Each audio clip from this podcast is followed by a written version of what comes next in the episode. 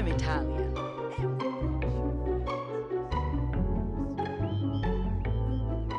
It's high noon. High noon. Yay! You are turned into the AltaCast here on MutinyRadio.fm and .sf.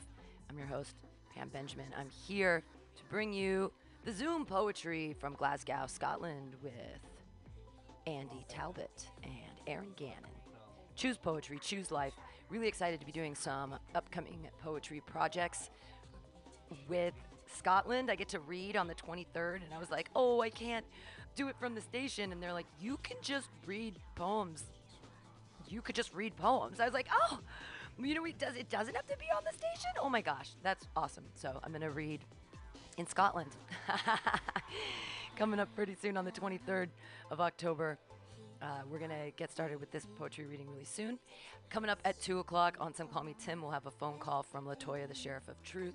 We'll get the news update after the poetry reading, which I'm always excited to be a part of. I've got poems today, political poems, excited as always to share them, COVID based things and stuff here at mutinyradio.fm and .sf. So really excited to have the opportunity to Zoom with these f- fabulous folks. And we are going to listen. Well, you know what I might do again? I might play that uh, Lot's Wife song until the until this thing gets started. But again, I'm your host Pam Benjamin. Thanks for tuning in. We've got a lot of great poetry coming from international people all over the world. Choose poetry, choose life here on the AltaCast.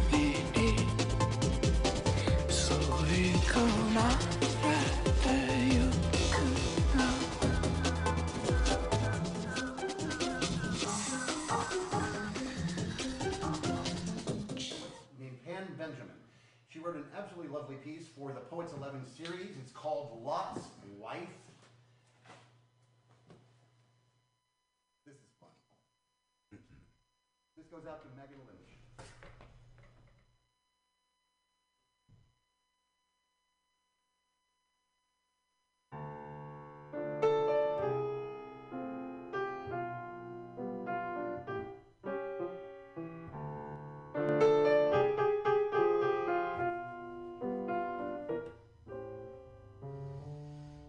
Wife came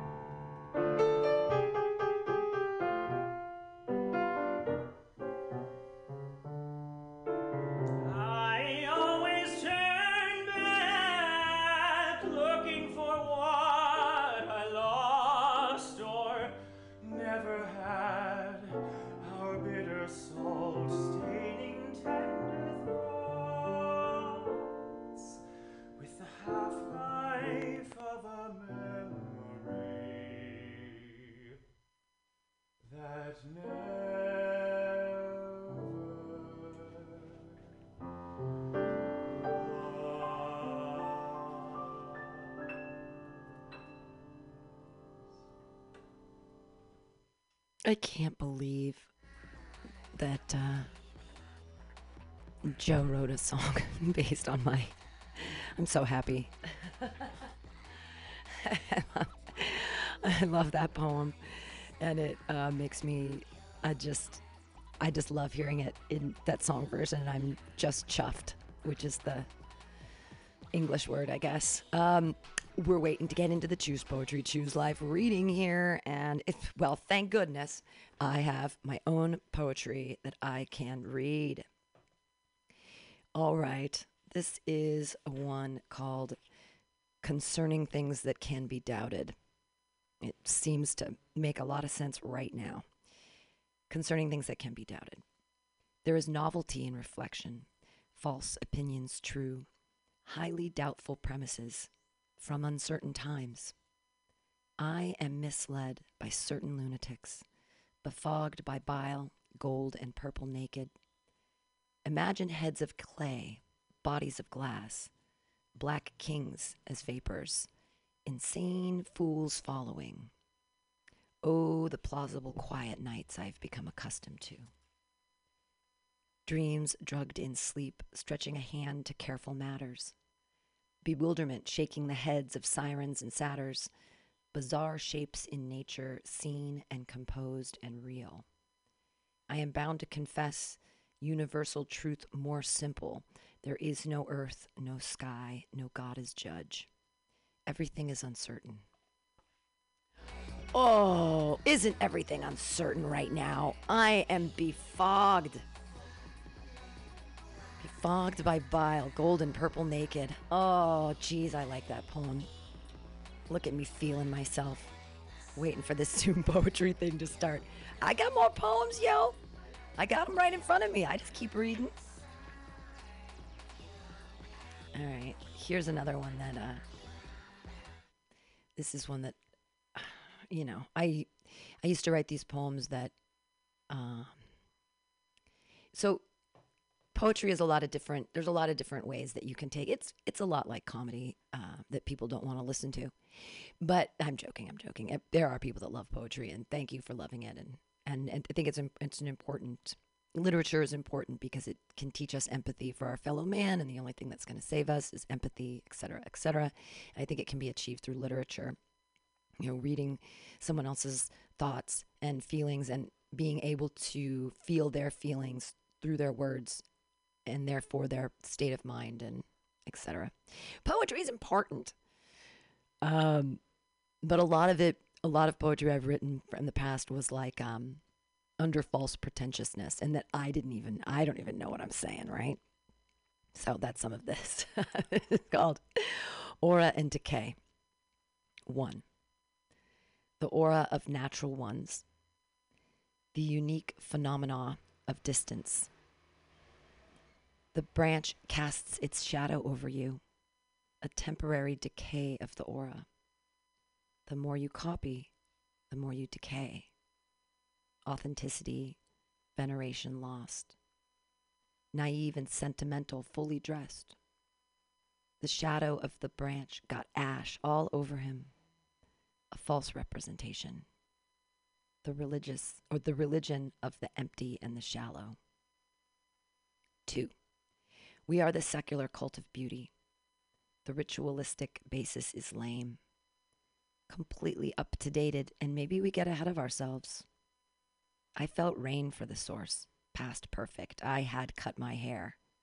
Desires are rant and collapse, spoons in a glass. What I see and know, refracted, allegorized. What am I saying? Who knows? Poetry.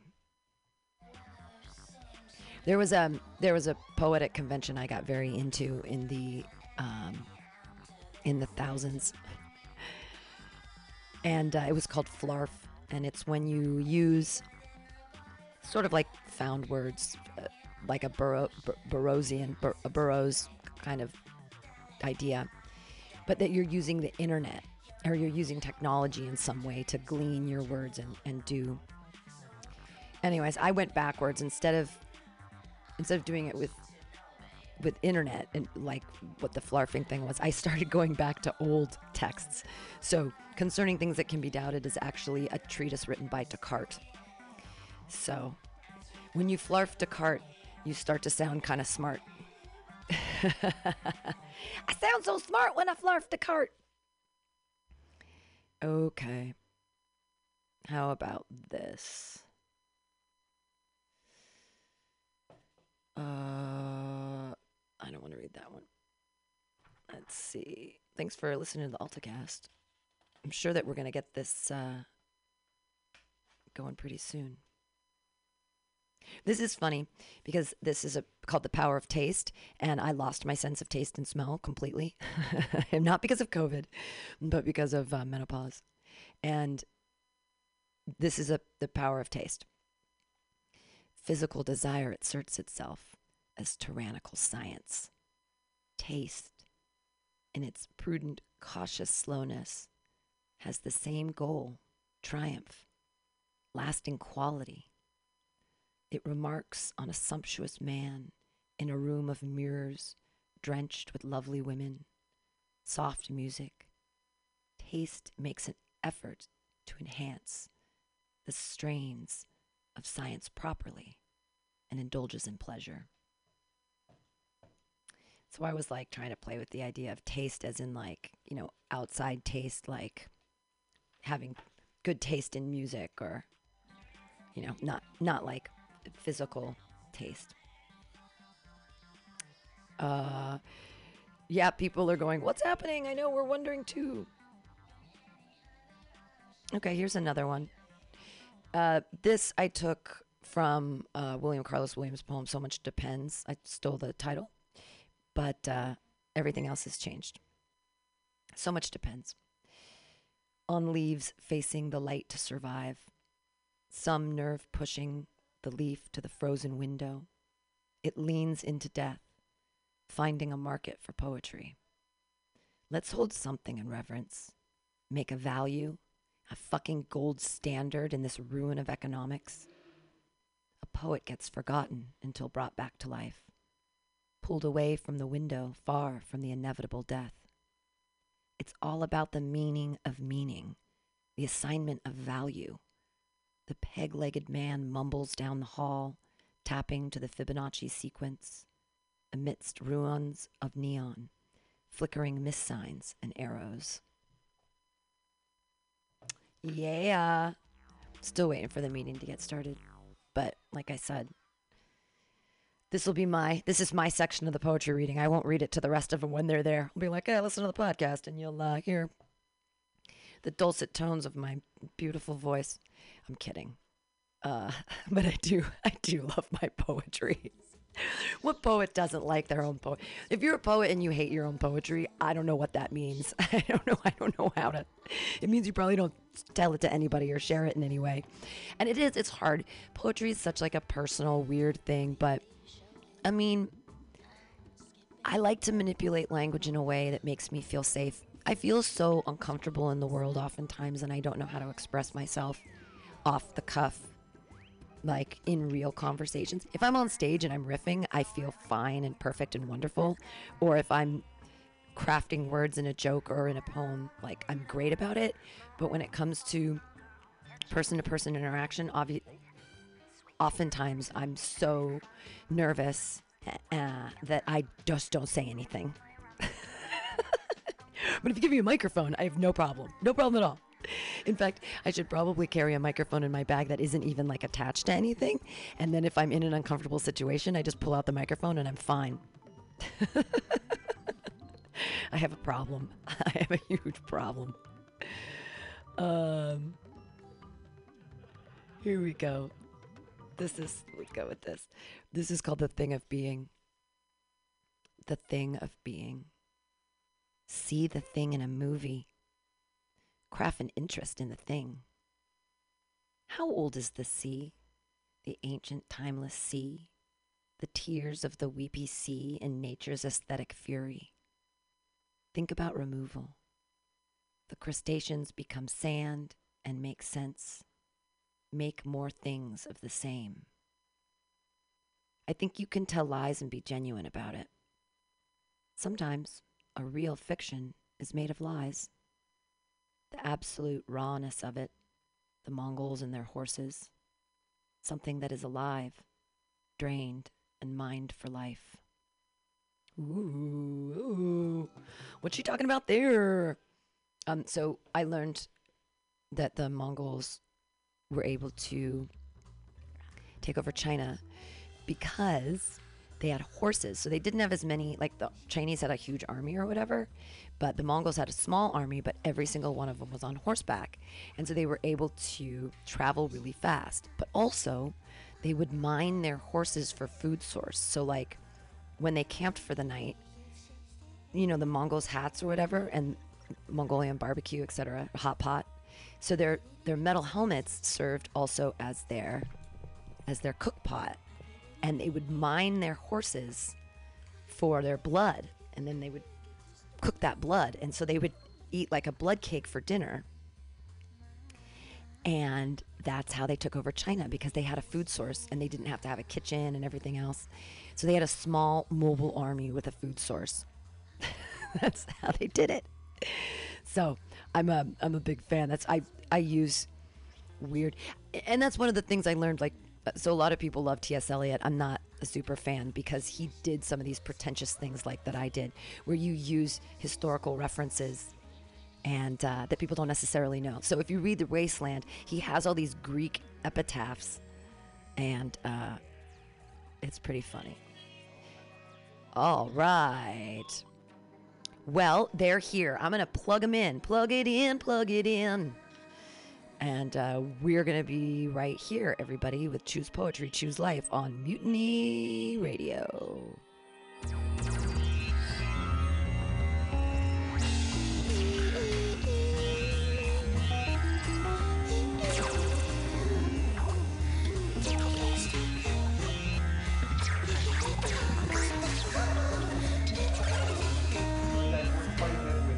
That are living or recently passed away or uh, have estates that uh, are still under copyright.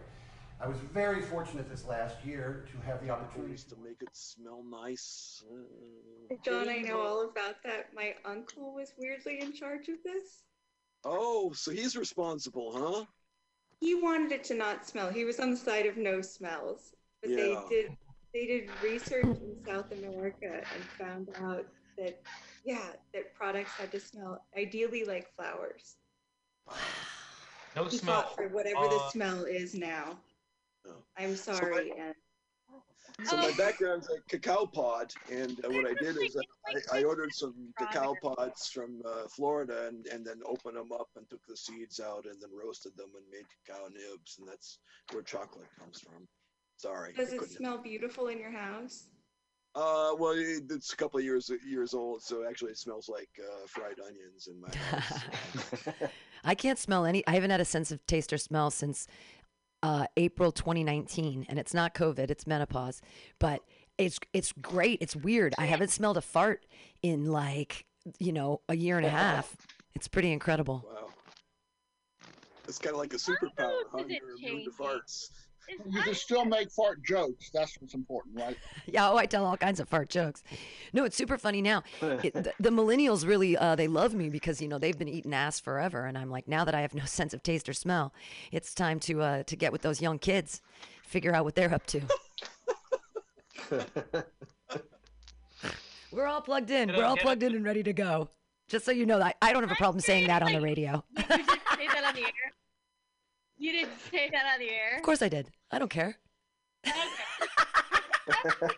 Get hip with the kids, yo. was Get hip with the TikTok and the Pokemon.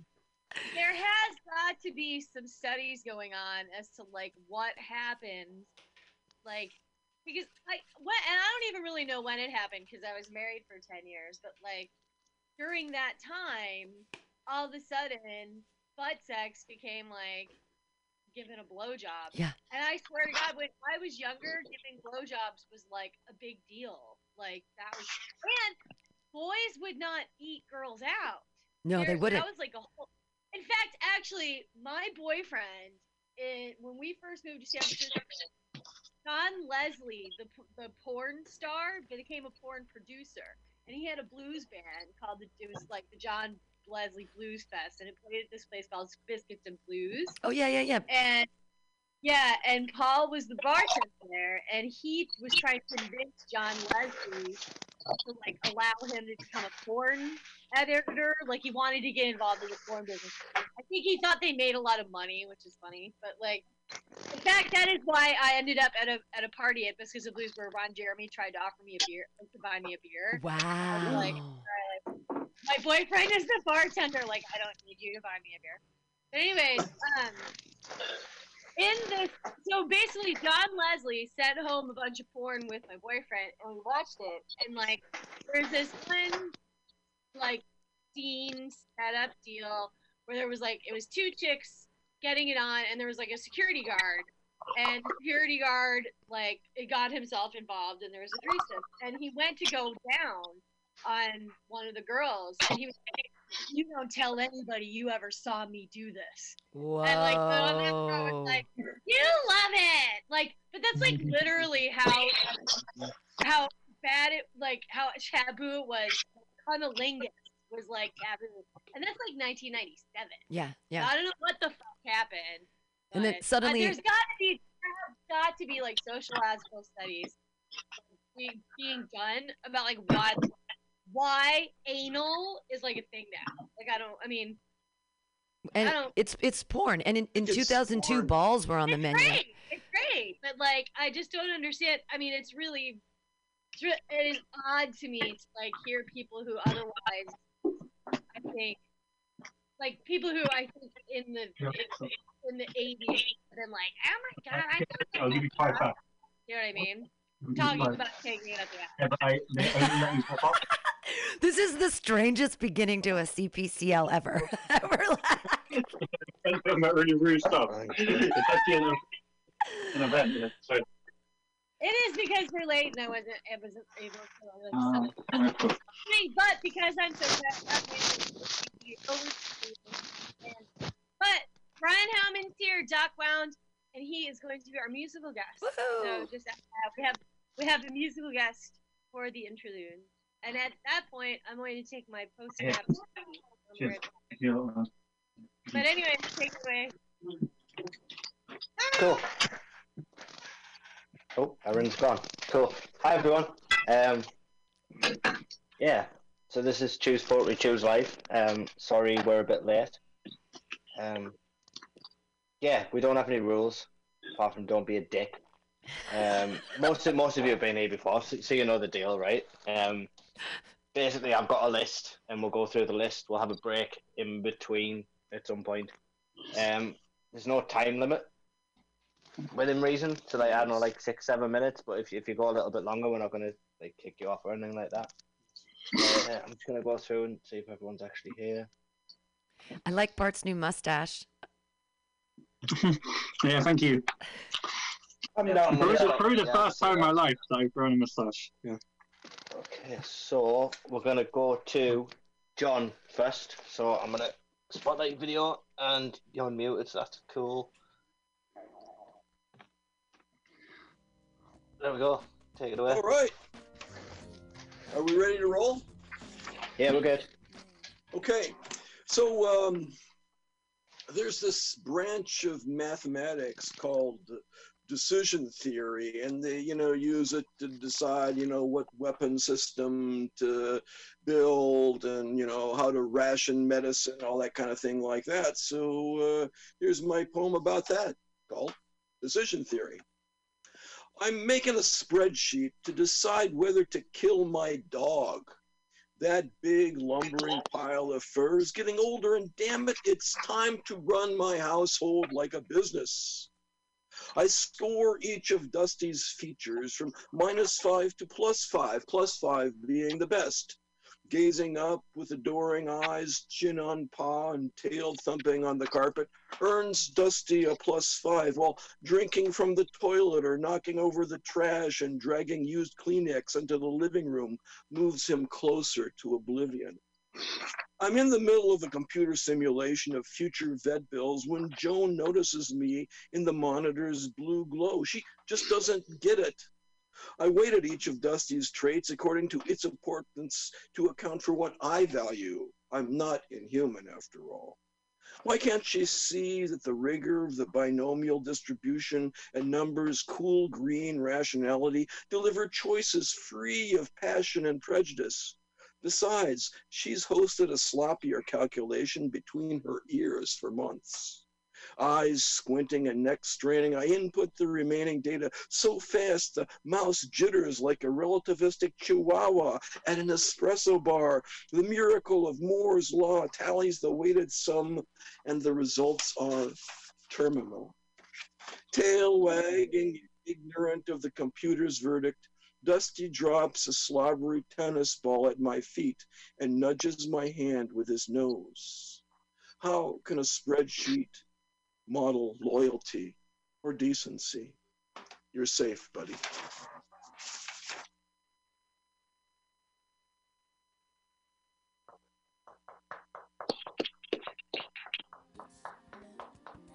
Uh, this is, oh, thanks. This is called The Shaman in the Library, and a guy by the name of Tristan Monroe actually gave me the idea for the location. Naked except for a loincloth, ritual scars, and streaks of red clay, he attends the staff meeting, bowl haircut, back straight, face impassive. Why is he here? No one knows. Since the library opened, he's pushed the loaded book cart and replaced Suzanne Somers and Gwyneth Paltrow in the diet and exercise section. Trembling patrons pay late fees promptly when he stands by the circulation desk. A few parents complain their teenagers shadow him, chasing rumors of hallucinogenic ayahuasca vines hidden in the botany section. And after the singed carpet incident, management forbade cooking fires. No more fresh rabbit meat, only packets of microwave cassava.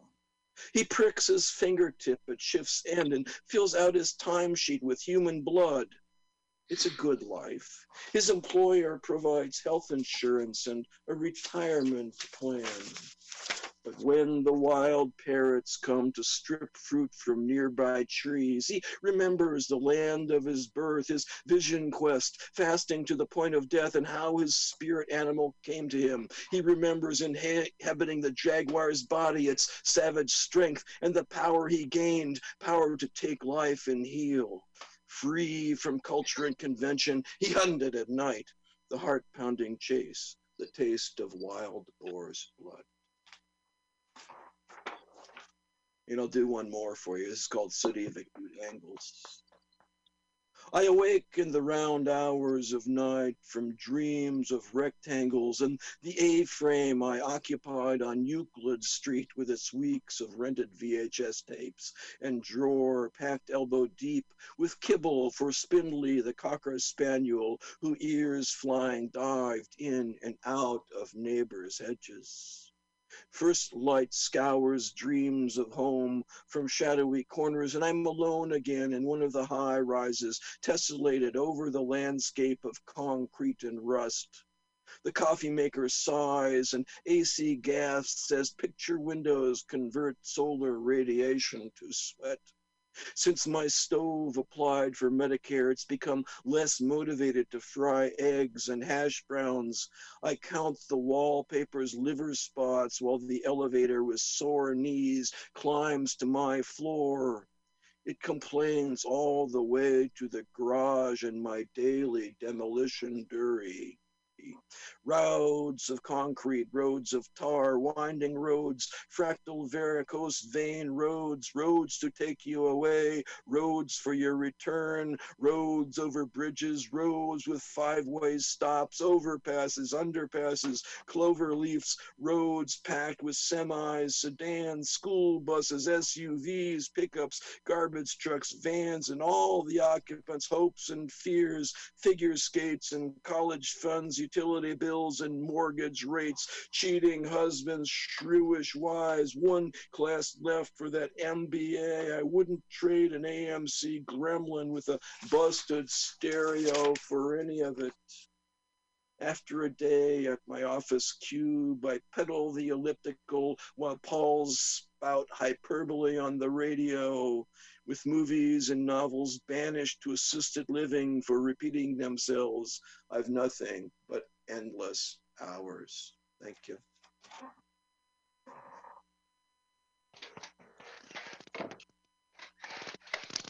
Thank you, John. So next up, we're gonna go to Dre Zera. Bear with me while I spotlight you bit.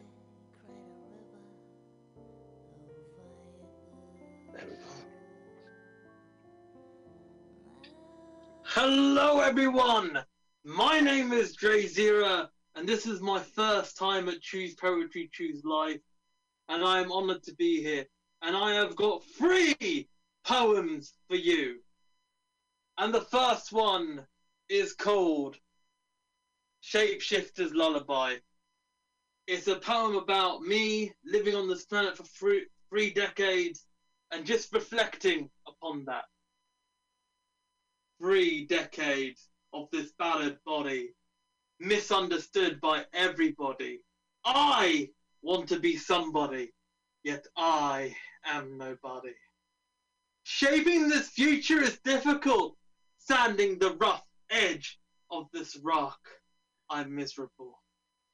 As this body is burdened by labels, cut tension with a knife as light fades. I wish this shapeshifter of mine would find grace. As I want my malignant side to lose face, I got my eyes down my iron sight as time makes use of my tired eyes, and I have felt lost my entire life. Now the hourglass is running out, and the sand is running down, and the rain is pouring now. No longer I am now, no longer I'm allowed, no longer I'm allowed, no longer am I proud, no longer am I a shapeshifter, no longer I'm a shapeshifter. Thank you. That was Shapeshifter's Lullaby.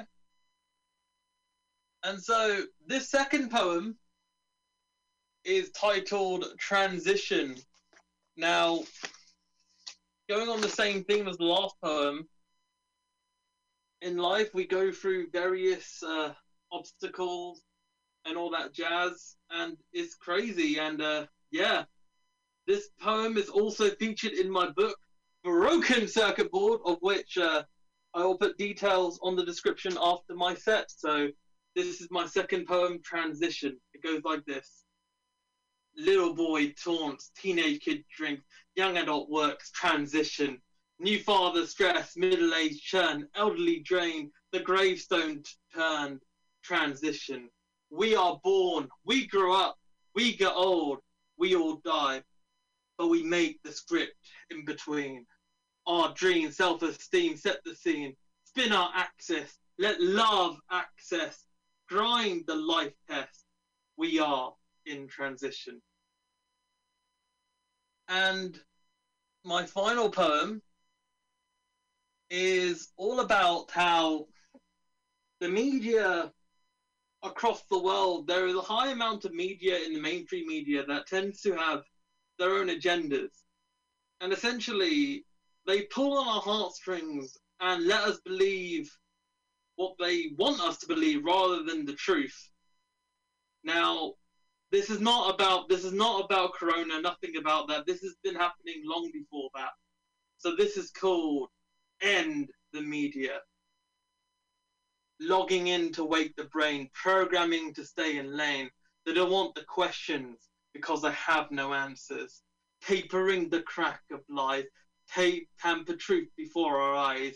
They damage the screens because they want the screams. Burn the media down, burn it to the ground, burn it eyes away, burn it every day. Puppets were strung and dry, puppets were hung to cry, and a stigmatic agenda end the media, pulling teeth from what they want, lamenting to hide the rot.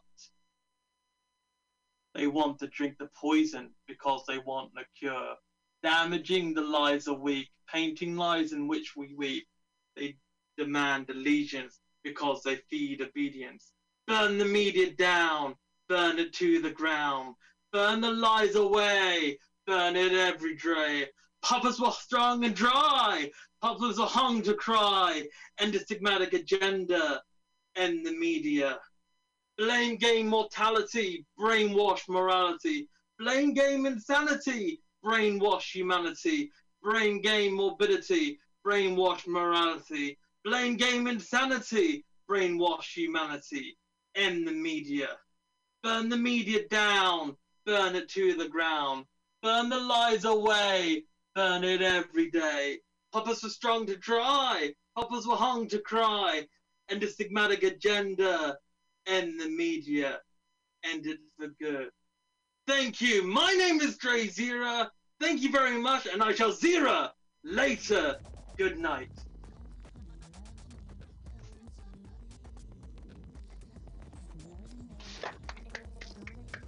Thank you. Um, It was dramatic as fuck. He had light show and everything. I It was amazing.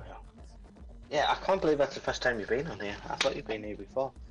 Um, shit, that's crazy. It's taken ages. Um, okay, so next we're gonna go to Jeff. Oh, hello there. Uh, just give me a second.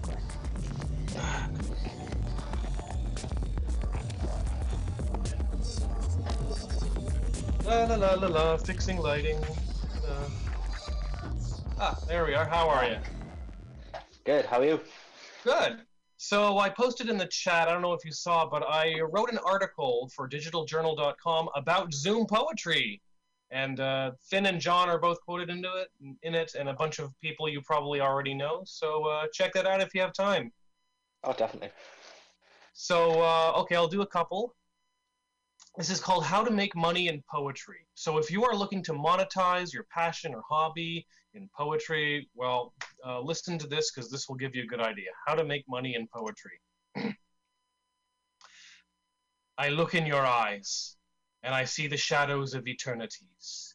They call to me like a wild wolf in the desert, like a burning hunger that cries in the night like an autumn breeze dancing gently on my soul's white grave, like a whispered secret in the dawn of the sunset, like a sweaty toothed cat ablaze in the midnight sun.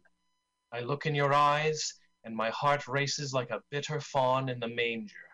And all I want to feel is your soft and gentle touch, as soft and gentle as the touch of Beauregard. Beauregard. Only the soft, cottony touch of Beauregard offers the complete satisfaction you want. No other bathroom tissue guarantees such high quality and fast savings. Soft as a kitten, gentle as a lamb, smooth as a newborn baby's skin. America loves Beauregard toilet paper like no other. The preferred bathroom tissue of this year's national bobsled team. Go Biscuits! Beauregard toilet paper is available in 8 or 16 rolls or in the jumbo pack. Ask your local supermarket which size is right for your needs. Beauregard. Now back to the poem. we feel our breaths mingle in the air, and I can taste the sweet flavor of love in your destiny, like the sweat of a rhino yearning for better days, like the heart of a child beating for the memories of sour dolls, like the horns of a thief in the night shrieking for the ends of time, like the heat of a golden calf throbbing to the rhythm of the moon. We feel our breaths mingle in the air, and as a shuddering eye blinks in the Memphis sky, I feel myself crawl inside you with graceful symmetry, and I hold you close, treasuring your body and soul like a jewel, like precious jewelry from Nutty Neal's. Because Nutty Neal pays cash for your used jewelry. Cash, cash, cash. Gold rings, gold earrings, diamonds, silver, pearls, rhinestone. He'll give you cash. Why wait? Go now to your jewelry box. Bust open your safe deposit box. Bring all your jewels to Nutty Neal, and he'll give you the best deals in town. Even if it's broken or scrap, he'll buy it. With the deals he gives you, you'll have to wonder if he's nuts. Maybe he is. Call 905 555 NUTY right now, or drop by the shop at 663 Eglinton Avenue. This is not a front for anything sinister. Nutty Neal's Jewelry Emporium. Now back to the poem. I feel my love burst in a nutmeg explosion, kissing the night with a rainbow Nelson and a titter, like a filtered hallmark choking on the words of life, like a tricycle passenger with a nostril in heat, like a vampire shark in all that it represents to God, like an albatross that bought the wrong bus ticket while drunk, like a false witness to the deans of your ad could be right here. We're selling ad space in this poem, and this slot could be yours. With our help, you can reach new markets for your product or service. Advertise with us, and we will keep your business competitive and profitable. Great rates available for 30 second spots, one minute spots, even two minute spots. For a reasonable extra charge, we'll even grant you influence over the poem's content and themes. To learn more about how this poem can help your team maximize your revenue over the next fiscal year, call 1 800 555 PO OEM. Now back to the poem. To the deans of eternity, I surrender myself and pledge my love to you. This poem was brought to you by Bargain Jimmy's Chicken Nuggets. Bargain Jimmy's, serving you and your family prime chicken nugget goodness since 1953. Thank you. That was How to Make Money in Poetry. And, uh, that was so that's a relatively new one. I'll give you another relatively new one. So I'm really I'm really breaking the Shane Koyczan rule today, writing about writing poetry about poetry, which is supposedly very bad, but I don't care. Um, so this is actually one about a popular advice um, that uh, uh, for writing and really for editing your writing that I'm sure some of you have heard before. It's called murder your darlings. Murder your darlings. This is the advice that many writing teachers give you. It's an old standard if you like the scene, or the line, or the paragraph, but removing it would improve the whole, then cut it, no matter how good it is. Cut it! Murder your darlings. The best editing advice you can get. I always murder my darlings. That's how dedicated I am. I love my darlings. I love them with the intensity of a devoted parent, with the passion of a young newlywed. I hate to murder them but murder them I must for the good of the whole.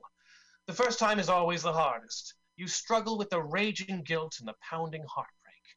You say, What a lovely darling this is. How can I bring myself to destroy such a beautiful thing? What madness is this? Dear God in heaven, what am I doing? But you know the job must be done.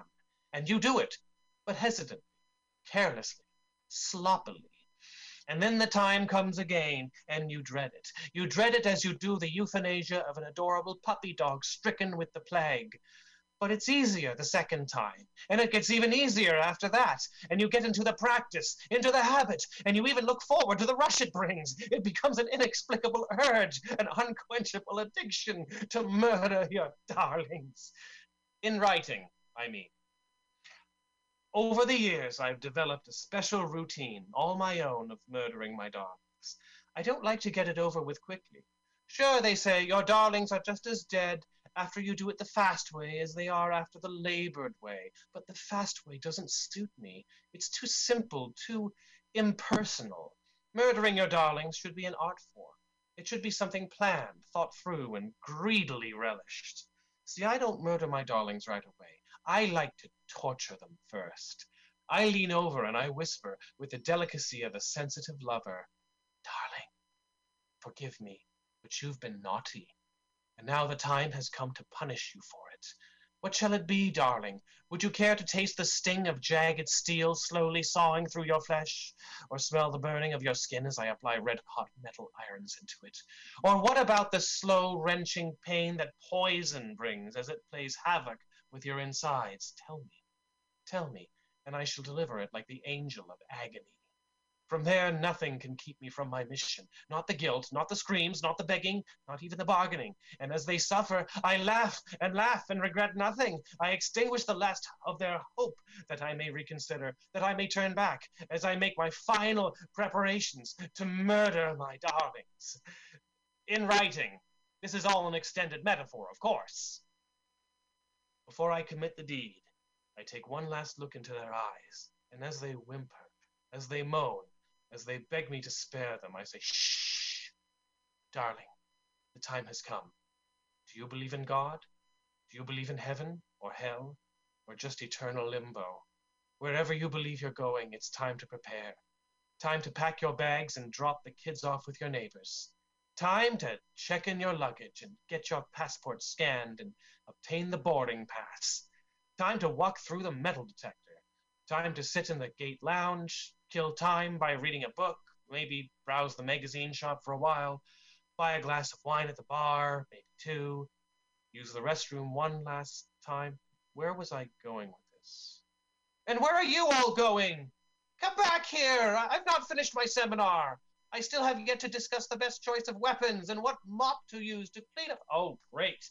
Here come the security fellows, as always. Why, tell me, why do I always get banned from these literary festivals? Damn millennial snowflakes, always getting triggered by the slight.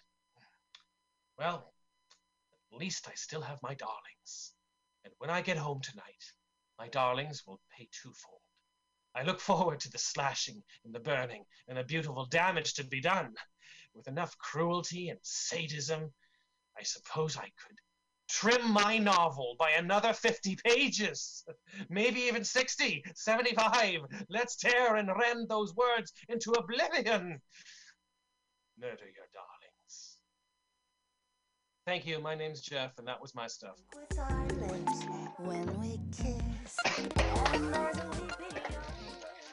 When we kiss, Oh, that was amazing. I and I think someone else said it in the chat, but I, I genuinely never know where you're going to go when when you start, and I fucking love it. Thank you. Oh, that was so good. Okay. Next up, we're gonna go to Francis, and then we're gonna go to music, and then we're gonna have a little break. I think. Um. So yes, up now is Francis. Yeah, how you doing? Hello. Uh, so I, I live in a in a place called Middlesbrough, which which is um, really industrial. I don't know if you know it. It's in the, the northeast of England. You might have heard of the uh, football team we've got, uh, and there's a lot of industry. So this piece of nature writing, writing I think I was going to do. Uh, it'll explain itself, I suppose, if it's any good.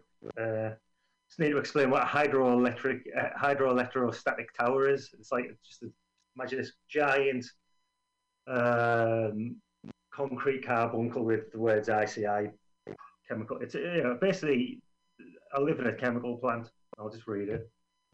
Um, yeah, there might be trigger warnings. It, it might get dark. I don't know. Sorry. Uh, yesterday, we watched two kestrels keening above an hydro electrostatic tower, two fleas. Oh, fuck it hell. I'm going to start that again. Yesterday, we watched two kestrels keening above an hydroelectrostatic tower, two Vs flicked at the ICI blaze as the test siren wails, an old air raid hollering a three minute warning. You reach an age when everything is reused and repurposed there's no such thing as a forever home. I think Kestrel for a knave. You think Kes. Neither of us have read or seen either version. No, hang on, you say. Take heights. Oh yeah, that's a that changes anything.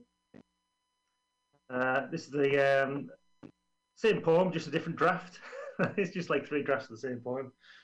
Two kestrels keen overhead, two V's flicked at ICI stamp flown tall, and we nurse hangovers with percolating stomachs grumbling through foliage that sucks the ground like a cigarette on tar and bitumen.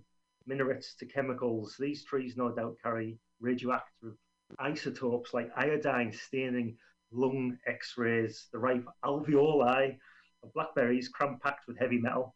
In the hairpin of the tributary, the ICI hydroelectrostatic tower looks looms by an outlet sewer, and we follow the pipes transporting who knows what to who knows where under the bridge with all the graffiti tags.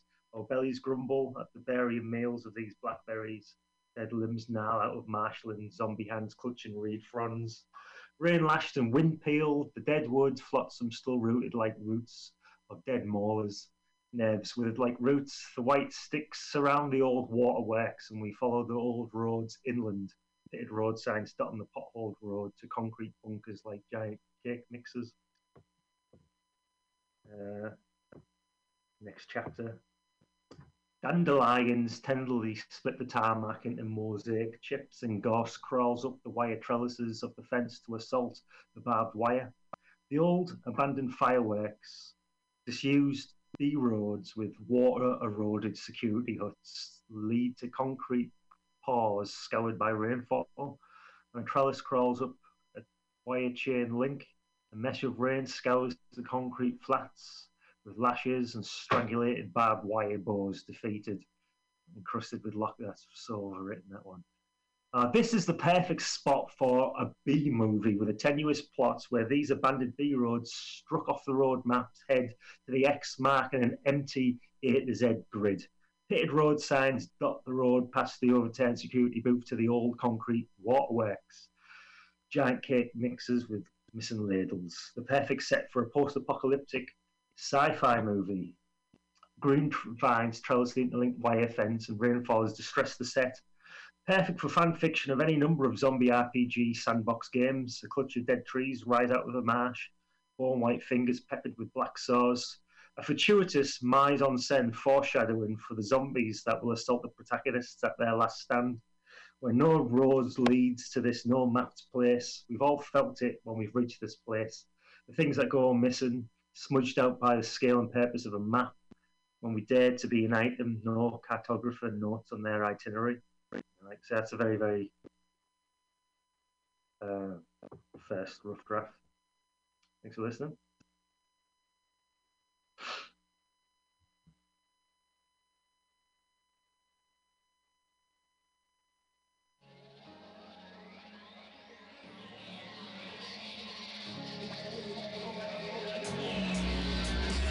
Yeah, I'm still here. I was having a fucking coughing fit. I'm good. I'm good. Um, Aaron, would you like to introduce the next? Uh, yeah, yeah. Okay, so um, we, some of you may remember Brian Doc Wound from before, but he's back and he's gonna play for us, and I can't find him. Where is he? Where's my man with the guitar? Here he is. I'm asking to unmute.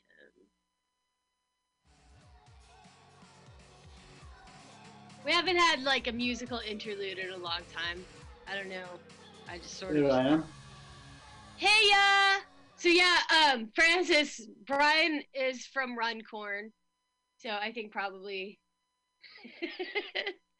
like from what he told me about Runcorn, it's also a like complete like post-apocalyptic chemical wasteland. But Yeah, I- ice, the ice killing us all, man.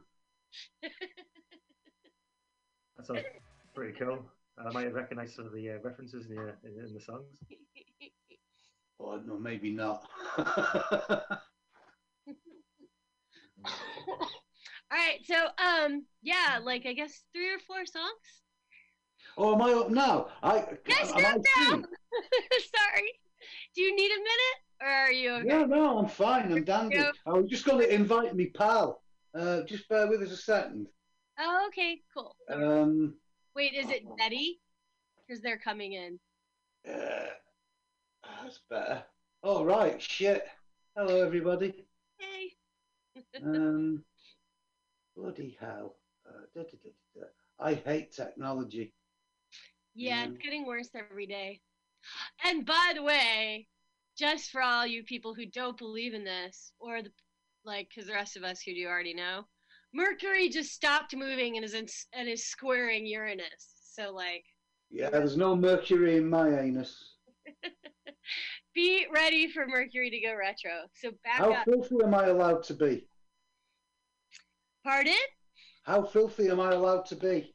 As filthy as you want to get. Really? Oh, yeah, cool. really. right. Did oh you were you hear at the beginning when we were talking about anal and Oh no, no. Oh Okay. right.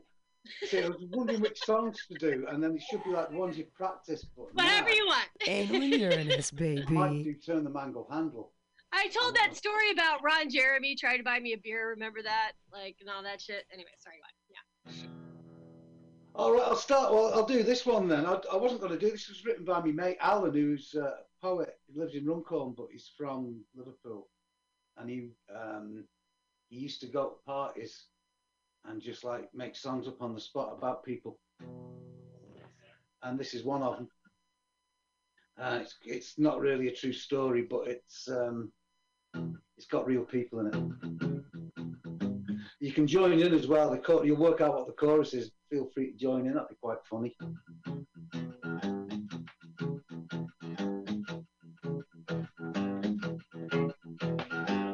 Now was a hot day in the month of June. Steve Shedd was sitting in the shed sitting room, and he said, Hey there, mama. Kiss those washing blues away. Cause I'm gonna do it for you. Gonna do it right away. I've gotta turn the mango handle. I gotta turn the mango handle. I gotta turn that mango handle, but I even shines like the ring around my arse. Well, he picked up Mama's knickers, went through the rollers all right. He spread the sweaty socks, they came out shining whiter than white. Then he saw something pink and fleshy, don't look like clothes at all. I got my nut caught in a mango, and it's also got my balls. I've got to turn the mango handle.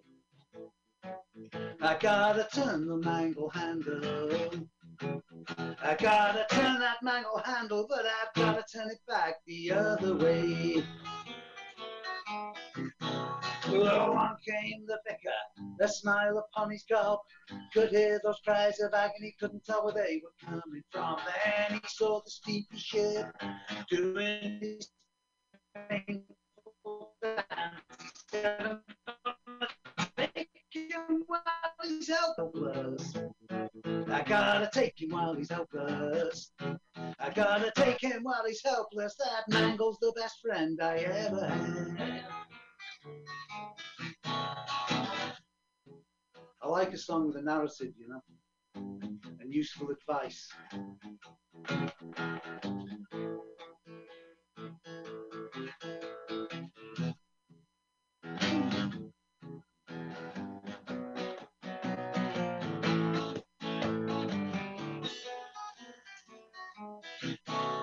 The noses up in ribbons, the mangle broke in half. The vicar got ten long years for raping Stevie's ass. And Steve ended up in hospital, all back to black and blue, with a knot as flat as a pancake and a ruptured rectum too. So when you turn the mangle handle, next time you turn the mangle handle, next time you turn that mango handle, be sure to keep your dangle tucked away. Next time you turn that mangle handle, oh, be sure to keep your dangle tucked away.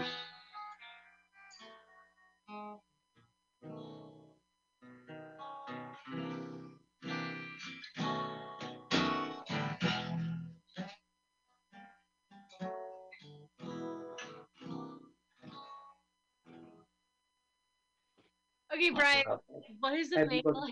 What is a mangle handle? A mang, you don't know what a mangle is? No. Oh, Well, I'm sure everybody else does. It's just that I'm. well, then that's all right then, isn't it? Google it. Google Is that mangle. your dick? Is it just your dick? Is that it? No, no, no, what? What? Who has a handle on the dick? Well, I thought the dick was the handle. All right. Anyways, I'm sure everybody else knew what you were talking about. Oh, if you're doing the washing, oh dear me. Oh, oh, well, I wish I hadn't done it now. I wanted to sing along, but I didn't know what I was, what I was going to be saying. I mean, I'm, you know, I, I don't know. I can't, I can't pretend not to be disappointed. I'll be honest. I'm so sorry. Well, everybody else seems to know, so I think good. we should just be disappointed Right. Right, those of you, um, it's something you don't want to get your John Thomas caught in, that's for sure.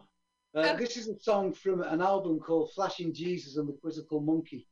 Now, there's two things you need to know about that album. One is that you need a copy, and two is I need groceries. So, um, buy a copy. I'll put me PayPal up after and chat, and you can all send me money. Good addresses. It's in three, four times, you can tell. So if you want to beat me up or anything. Recorded with keyboards and electric guitars and drums and all kinds of shit. It was just me, so. They were the fakers, duplicitous wasters, adulterers, thieves, and liars on oath. Fastened the shackles and cried out for their freedom. Who were condemned for the things they had done. So many fish in so many oceans, so many ways to spin someone alive. So many cards with just you to play them. Make up your stories and embroider your lives. It's time for the last dance, for the hateful and twisted. The hostility was. They prime the is they put in their poison. They moved the goalposts and they hit them as well. They made the rules and then they ignored them. What's ours is theirs, what's theirs is their own. So many ways to rain on parades, so many bubbles to burst. So many parts with just you to play them. Turn victims to villains and practice your lines. It's time for the last dance, the hateful and twisted. The hostility walls.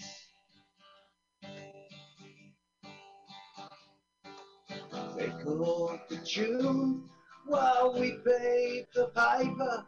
They called the shots and they fired their guns. They put their knives in and twisted them slowly. They cut us to ribbons and exulting wounds.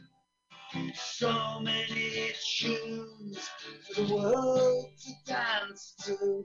So many tunes, each one your own. So many parts with just you to play them. Make up your faces and pucker your mind. It's time for the last dance, for the hateful and twisted, for the sly and the aggressive, the callous and the cold, the mean-minded, the dishonest, cruelly inclined. Once more round the floor for the hateful and twisted, the grievously malicious, the vicious at heart, the casual thieves of effort and time. Come dance while you can, you willfully maladjusted. Do the hostility walls. It's time for the last dance, for the hateful and twisted. The hostility walls.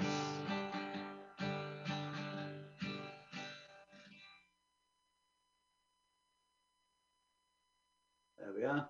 The hostility walls. Sorry about the brain fart at the end. Because I'm dying of starvation. I need to buy groceries, buy the record. I think don't fucking patronize me. This is a song from um, from a record that's not out yet called um, Spite Cabaret, and this is um, this is another one missing all the rest of the instruments, but it kind of works on the guitar, so I'm going to do it anyway.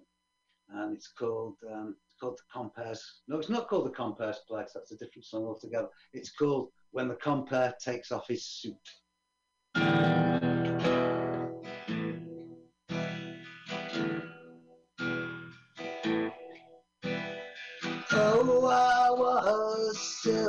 Fool. Seemed such a simple game once they showed me the rules. Really keen to have me, would I give it a try? I asked them how much, but I didn't ask why.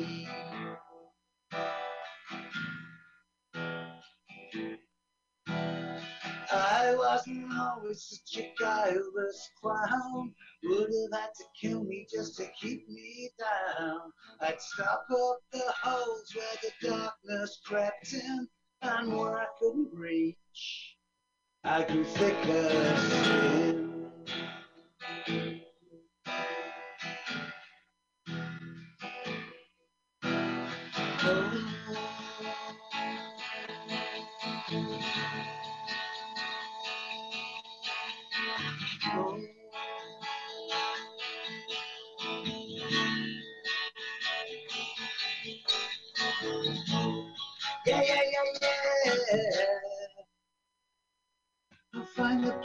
Places I want to be. I'll find the people I want to see. And a scene that is right for me. Be the person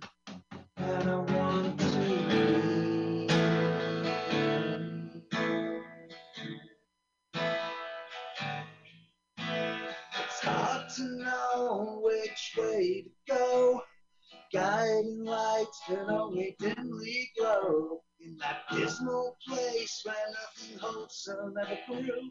but they scupper your dreams just for something to do.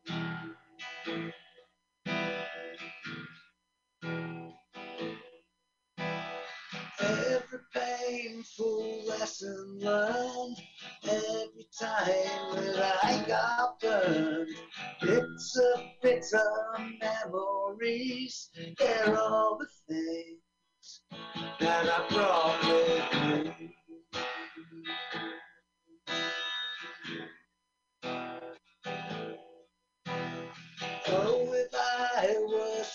Such a man who wouldn't do what he could like I do what I can.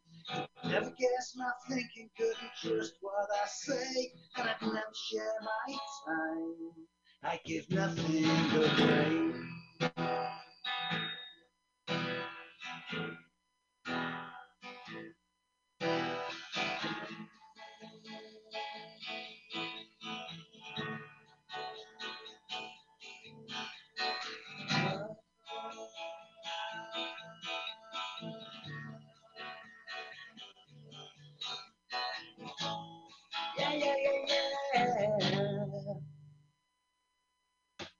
The places I want to be. There are no people I want to see. This scene isn't good for me. I'm not the person that I ought to be.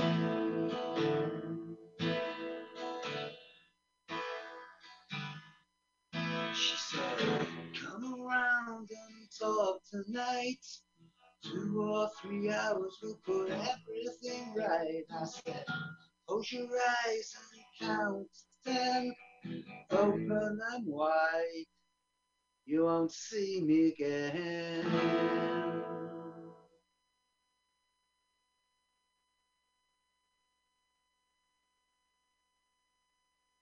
There we go. That was. That was the end of the song. Say what, sorry?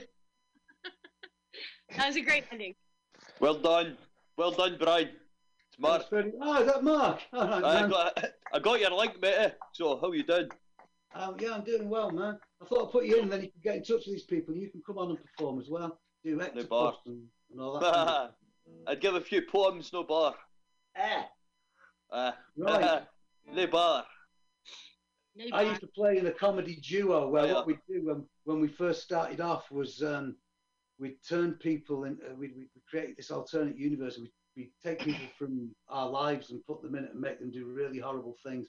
But this was someone who actually wasn't as bad as the person in real life. If I've got time to do it, it's called Poor Old Shep. It's the love songs of a mortuary night watchman. And then I'm going, but feel free to join in.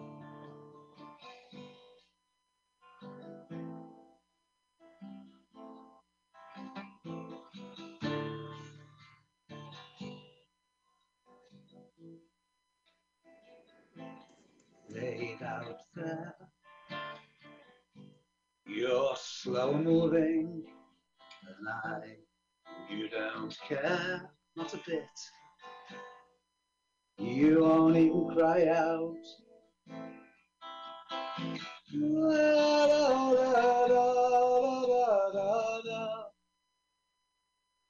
It's just a guess. But that's a hole in your head. I don't mind, not a bit. The fact that you are dead. Dead, dead, dead, gonna stick it in your head. Ah, you are dead, dead, dead, gonna stick it in your head. La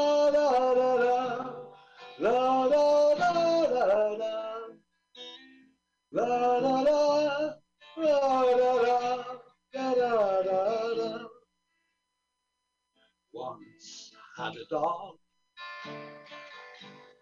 He's very dead right now. He had a fresh wound. I made full use of it. Dead Shep, Shep, yeah, he takes it in the neck. Ah, poor old Shep, Shep, Shep, yeah, he takes it in the neck. Everyone. La la, la la la la la, la la la, la la la, la la la la.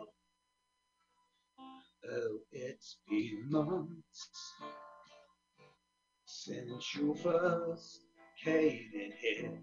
This is the best relationship of my career. You're full of holes, and I can find no use for you except your nose, which I will tunnel. Just get that image in your head. dead, dead, dead, but you give good head.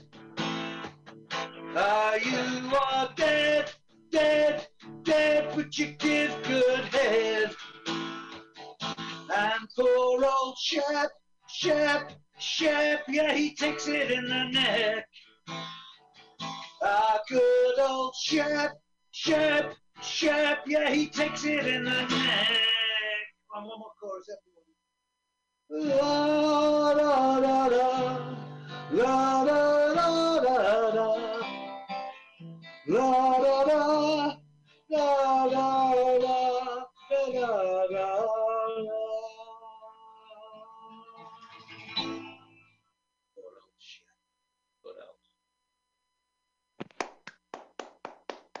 That, that's four songs, isn't it? Right, so buy Flashing Jesus because I'll starve to death if you don't.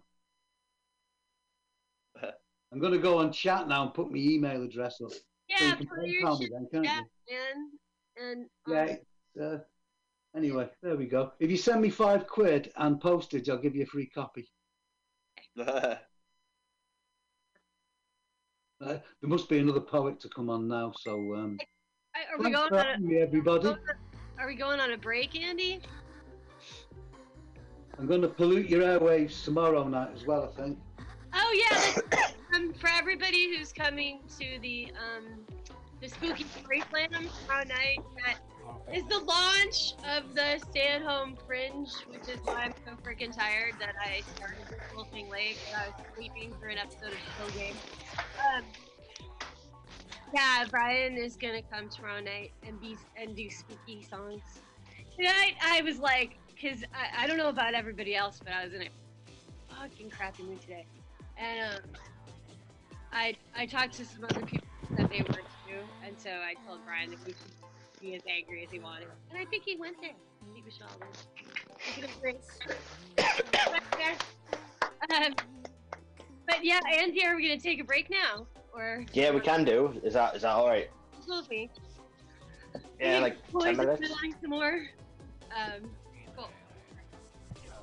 10 minutes we'll play we'll play some commercials here on mutiny radio we'll play andy talbot's new book you guys should check that out old wounds new skin uh, buy that on uh, submissions something submissions analogsubmissions.com we're gonna be right back here on mutiny radio with more choose poetry choose life yeah.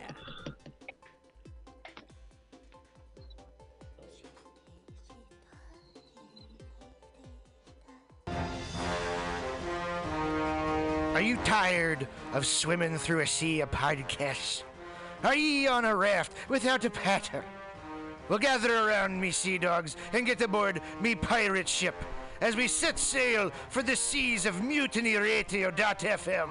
From there, you can captain your own pirate ship as you sail through over 44 different shows for all of your listening pleasures. They've got live comedy to small business advice, LGBTQ friendly to sports, vinyl to gutter punk.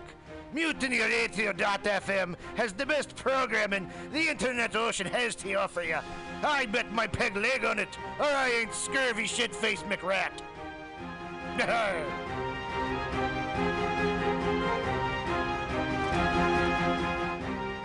As the world gets wackier and less predictable in every way, it is more important than ever for us to all remember our roots. We wouldn't be here today if our ancestors hadn't had the capacity and the skills to take care of themselves and their communities using the resources in the natural world around them and their own two hands. My name is Woniya Thibeault of Buckskin Revolution and Alone Season 6, and I started Buckskin Revolution not just to empower people with a wider range of skills to meet their basic needs, but also to inspire them with a sense of fulfillment and connection that comes with living a little closer to the earth and using our bodies, our minds, and our very DNA for what they evolved to do, to help us thrive without the need for modern technology and industry. If that sounds appealing to you, I hope you'll join me for the Fall 2020 Buckskin Revolution online skills gathering, an eight week learning experience designed to work within any schedule. It involves pre recorded classes, live interactive sessions, and online community learning support from both myself and your fellow students. The need for these skills has never been more pressing, and Buckskin Revolution is working hard to bring them to you. I hope you can join us. Get connected with yourself and the world around you at buckskinrevolution.com. Billy Bob, you ever want to be funny? Well, my dogs think I'm funny, Daryl. Well, I mean, you ever want to be like in front of an audience, like other than like squirrels, dogs, and dead persons? Oh, shit. From time to time, I've given it a thought or two. You know, if you go to Joke Workshop, there's more than two peoples paying attention to your jokes, and they ain't even gonna be jerks about it. Daryl, are you serious? I can get people to listen to my jokes? And they'll even say nice things, dude, before they tell you how to get improvements. No way. What is this dag nabbit thing called? It's Joke Workshop. Joke Workshop? Yep, every Monday, 6 to 8 p.m. on the Mutant Radios. So you're saying I could tell my jokes every Monday from 6 to 8? That's what I'm saying. It's the Joke Workshop Mondays, 6 to 8 p.m.s at the Mutant Radius. Yahoo! Four ninety nine.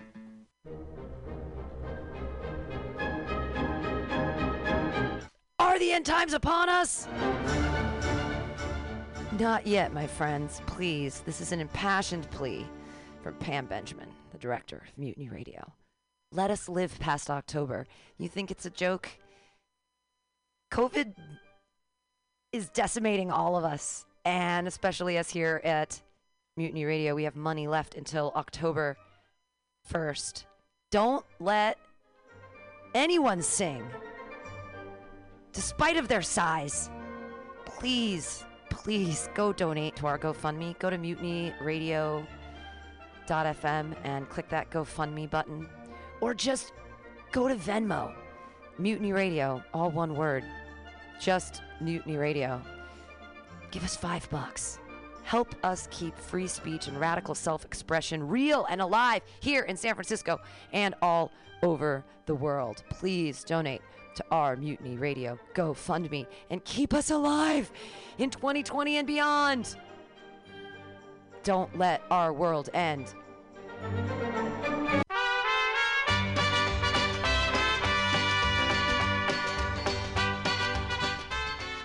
I am Italian, and we brought you fascismus with Mussolini. And before that, the Romans. So if you think you live in a fascist country, well, you do. Antitrump.com is the antivirus to the Trump virus. It started in 2016 with two sketches and a dream for a better America. No one thought it would be this bad. He was a 70 year old yammering Nimrod. How bad could it possibly be? We are now in a global pandemic without adequate leadership. Individual politics are not important. We need to rally behind curing the Trump virus. Go to antitrump.com.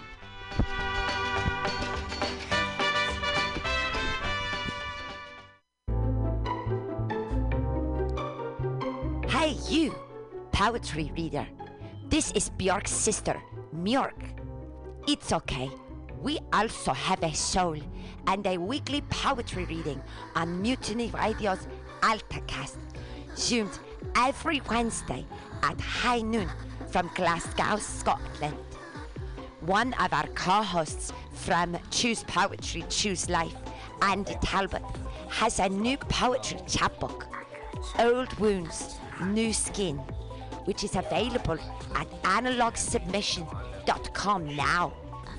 Go buy it and don't let the poets lie to you. Once again, that's Andy Talbot's new poetry chapbook, Old Wounds, New Skin, available at analogsubmission.com.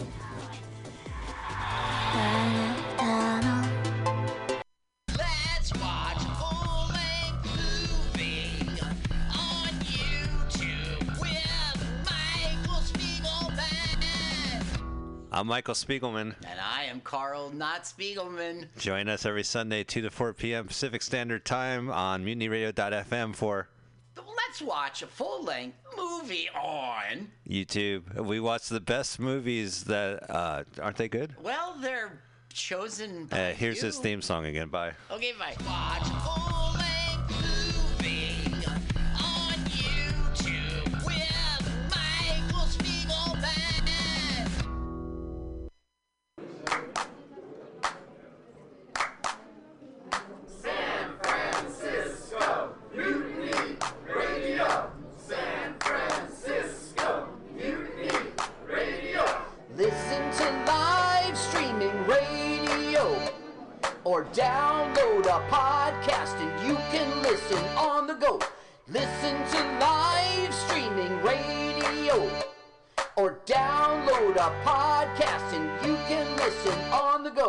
San Francisco Mutiny Radio. San Francisco Mutiny Radio. MutinyRadio.fm. Why not make a donation? MutinyRadio.fm. Streaming live the station. MutinyRadio.fm. District of the Mission. MutinyRadio.fm. MutinyRadio.fm.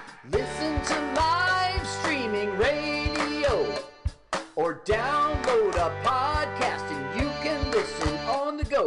San Francisco Mutiny Radio. San Francisco Mutiny Radio. Look, why not go to mutinyradio.fm? Hit the donate button, stream them live, download a podcast, have some fun. San Francisco Mutiny Radio.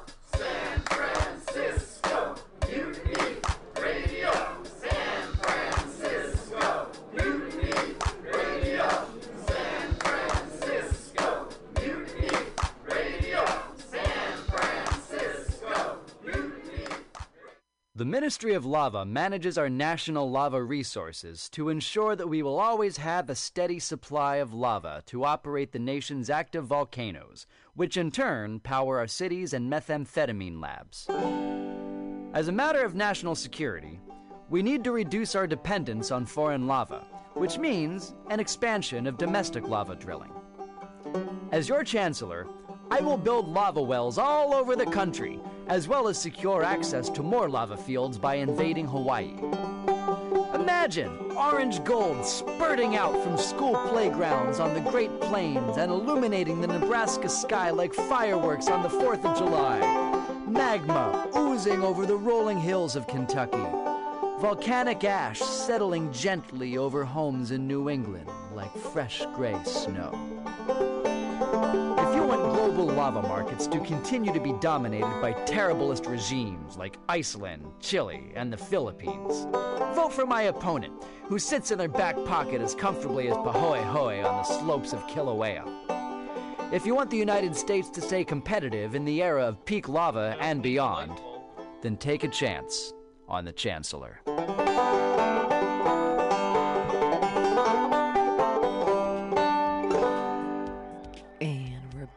Back to CPCL, Choose Poetry, Choose Life, the live Zoom from Scotland. And here they are. We're back in. We're back in. They're they're not. We're not. We're not ready. I'll put the music up more. Uh, again, Choose Poetry, Choose Life is out of Glasgow, Scotland. It's run by Andy Talbot and Erin Gannon. Super excited. We're going to be having a reading with uh, Andy Talbot and Pam Benjamin on the 23rd. So check that out. We'll be promoting that soon. And uh, I'll probably do some comedy and some poetry since they're kind of the same thing. All right. Uh, or co- I have a thing I always say that comedy is poetry that people actually want to listen to. But we want to listen to poetry here. We do. I swear. I fucking love it. I've been I've been really into it today. Uh, some really great readings. The guy with the light show behind him, killing it. All right. Are we back? We're back. I think There I, he I don't know about Erin. I don't think Erin is. She's out smoking. It's cool. She's smoking hot. She's a smoke show. Yeah. And then we have a note comedy and poetry aren't that different. They aren't. I mean, it's it's language crafted to elicit an emotional response. And uh, in the case of comedy, it's usually laughter. And uh, you know, because no one really wants to hear the poem about my third abortion. I mean, right? But the joke about it is hilarious. And I've only had two abortions. The third is for comic effect. All right.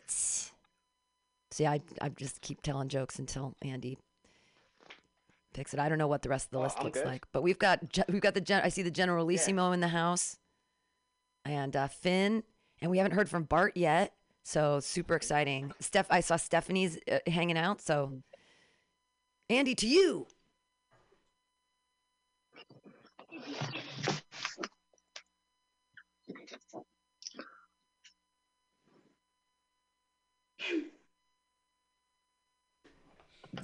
We're we're we're back, not back, back, not back.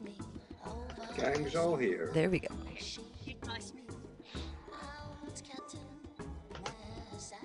Are you cold?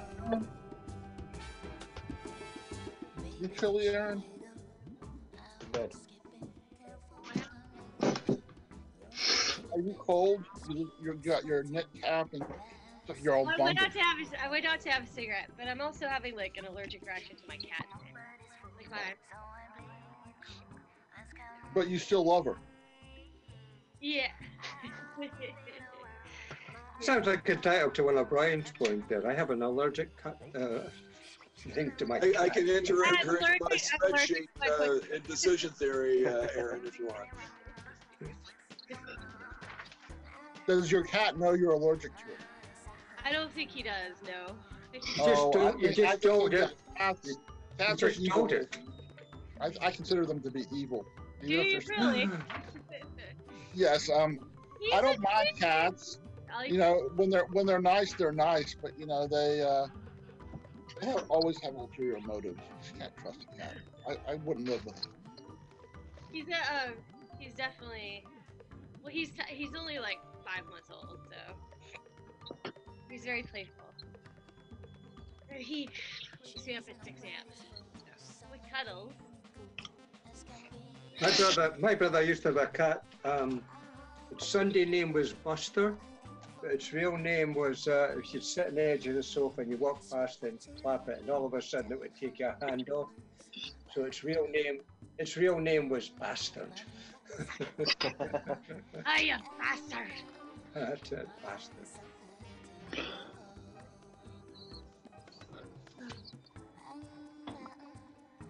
So do we have somebody next, or do you want? Oh yeah, um, yeah. Jill's gonna go next, I think.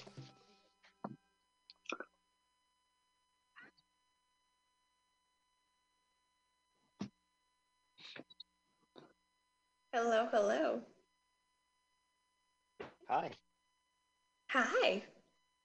Um, so I have two poems. Uh, since the last time I read you, I was uh, precariously parked, sort of at the emergency parking on I 80. I have road poems, sort of, for you. Um, sort of, because you know I'm pulling. I'm hoping as poets you'll you'll go with me here. And uh, also I have the the just in case. None of these characters or situations are intended to resemble anyone living or dead. Okay, let's go, man. Pedagogy. You taught me of the delivery driver who stalked you newly returned and heart confettied over the miles years before I would ever be born. When he goes for you, you go for his keys, throw them hard and set to run any direction away, but commit to run. He has to choose a car, a woman. Don't let him have both. When the former doesn't work, I'll tell you what. Here, have my body. I leave it to be gibbeted to the crimes against it, held high above ground, and in that bespoke exoskeleton, here, sister, fucking listen. My fleet foot stench will run for miles. A corpse, a tool of navigation, mother of larva alone. Here, have my body. Let it be your object lesson. You knew me and you didn't. Let it be a lighthouse on this shore. This will happen to anyone, to you.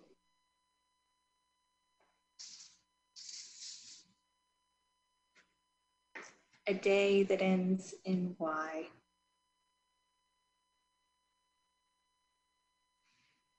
We're listening to my carjacking. M's usual. Breaking in, driving off, and dropping it somewhere unparkable. Old hat, this, from across the Mississippi to Adeline Street.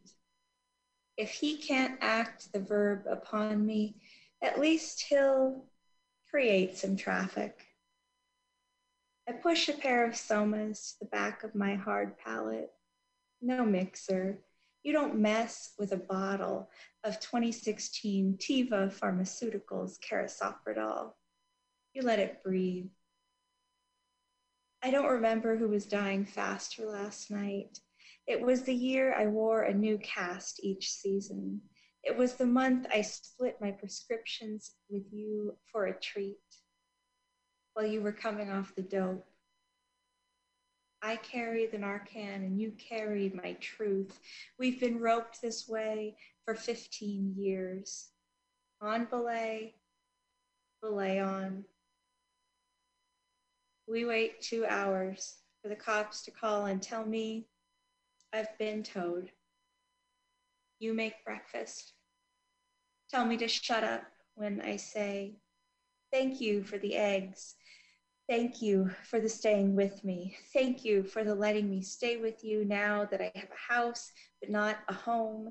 Thank you for the believing me while we watched M drive away right in front of us. You don't even have a bar, it's so low. Thank you for noticing. I'll get to the part you're waiting for. I forged my boss's signature in a coffee shop, walked a fake letter from him releasing the car to me straight into Oakland PD, slid it over the counter, and sprung the Benz out of impound on the company card. I'd explain it later. What a dummy I'd been. What a mess I was. I'd parked in a loading zone. I'd been towed.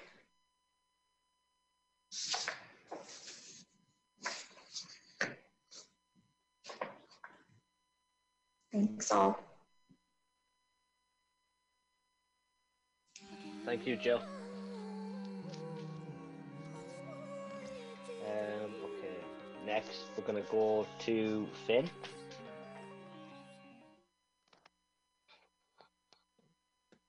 Okay, so you are. Uh, I was still trying to decide what to do. I found a heap of old stuff uh, from donkeys ago, but I'm not going to do any of them. I think I'm going to do one. Yeah, I'm going to do. I do this one to start with. I've done a few of you have heard it already. It's called Lessons in Breathing. Inhale and hold. Breathe out and relax. Breathe in again. Breathe, breathe. Slowly, slowly out. Relax. Close your mind out. Focus on your breathing. Loosen your shoulders. Breathe. Push the negatives away. Vanish. Make them vanish. But with you around, it's hard to breathe. It's not that you take my breath away, the opposite. You make me want to hold yours. Poor you, unreliable, poor me. With you around, it's hard to make the negatives vanish. The jack of no trades, the master of one. The promises unkept, the false tears that you wept. Ah, call me, don't call me. I will. You didn't, I can't. You could, poor you. It's as if you're the only one feeling this. It's as if you're, you're not the only one getting kissed. You're not the only one locked in the room. You're not the only one feeling the gloom. Poor, sensitive you. It's you that wanted a friend. It's you. I wonder to what end? Poor little you. Unreliable you. So, all of a sudden you find you can. Suddenly you find you will. How can you breathe with your voice so shrill? How can you stop feeling for you sorry for yourself? You never expected that, huh? I know how. Grow up as how. Take responsibility as how. Commit as how. Follow through as how. Be reliable as how. Stop being sensitive as how. Do what you said as how. Be glad you're not dead as how. Except in the head as how and breathe. Inhale and hold.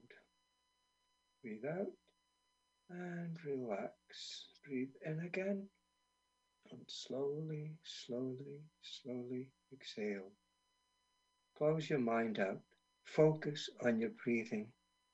Loosen your shoulders. Breathe. Push the negatives away. Breathe vanish, make them vanish. Okay, that's one. Bear with me till I try and find what I'm going to do here. Uh, I had it, honestly, I had it. And uh,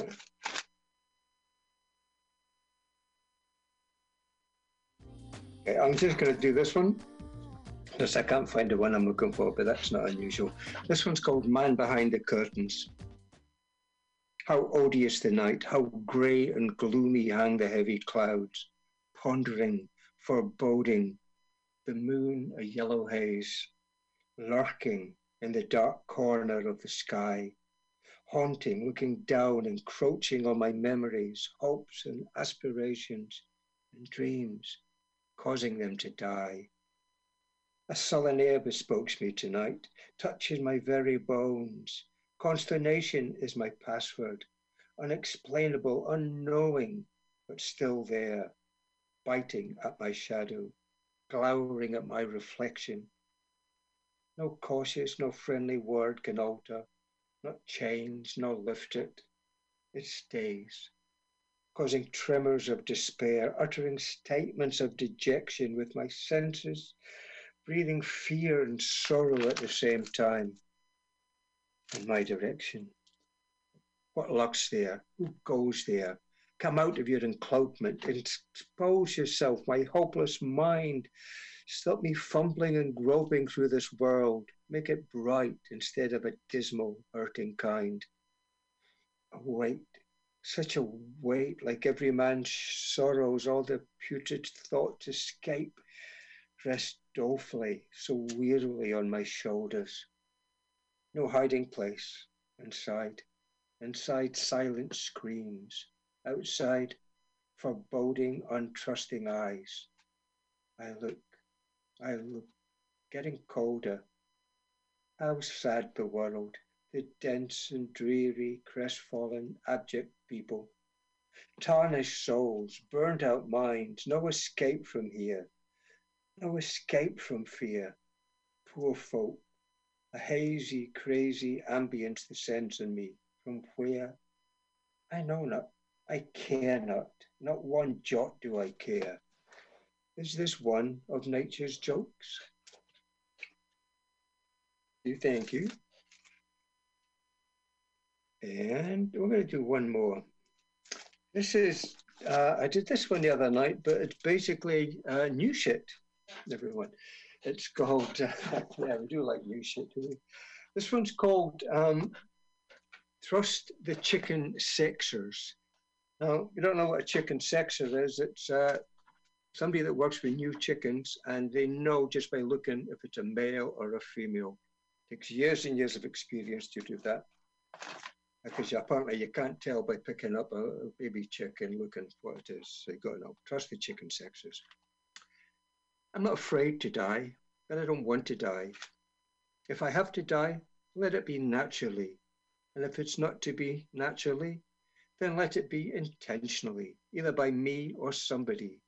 But somebody must do it intentionally or accidentally, not because of some conspiracy by saying this rule is not for me, it's compromising my democracy. The world is sick because you idiotically won't keep your distance from me and refusing categorically to wear a mask out, you see. And don't say more die of flu because I will respond to you that flu can be caught by shaking hands, dancing to bands, traveling the land. You understand? But they have a vaccine for flu.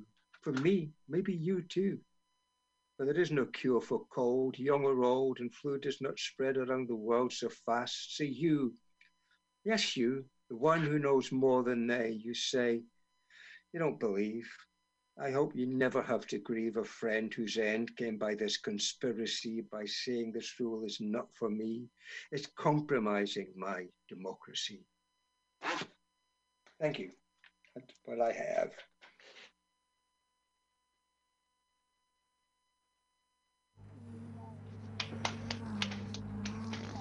Thanks, Ben. Um, so, if it's okay, I'm going to go next. Um, yeah. Cool. Um, so I've got two seconds spotlight. Right. Cool. Um, yeah. So got one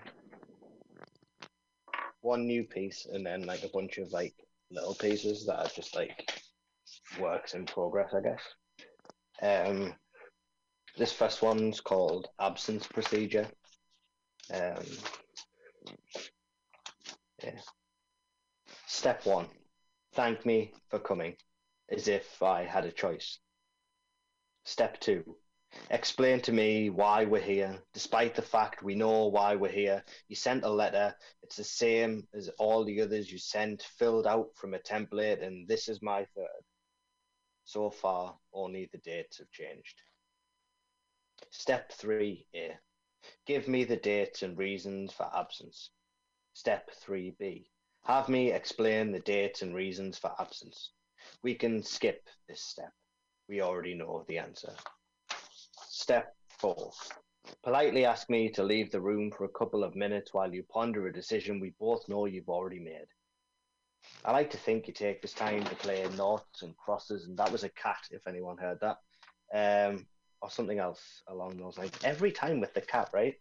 Step five invite me back into the room, thank me for waiting, thank me again for coming, ask me to sign the form you printed off before this meeting began to say I agree with the decision that I definitely don't agree with.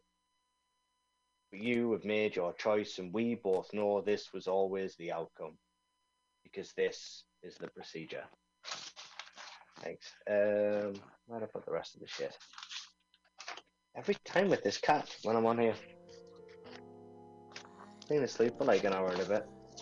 Um, right, yeah. Um, so I haven't written anything in like. I suppose I wrote that last week, that one I just did, but that's like the only thing I've written in like seven or eight days. So for me, that's like, I fucking hate that. Like, I hate not writing. Um, so last night I, I came up here and I just like, I just sat here for like an hour or so, and, and I, I, yeah, I finally got something to work, and there's a reason I, I got something to work, uh, and this poem is about that. The formula for tonight is like beer, Mozart, Bukowski, and my friend Steve Irwin's latest zine, titled Unruly Eyebrow, and some good old fashioned pen and paper. So far, it works. That isn't what is written in front of me. I changed that completely as I went. Um, but yeah, that is literally what I did. I just grabbed a pen and paper and just sort of went for it, and I got this out. There's, there's something in here anyway. Yeah. Um, this next one definitely needs work, but I, I, I don't know. I'm gonna read it anyway. It took the alarm three attempts to wake me a day.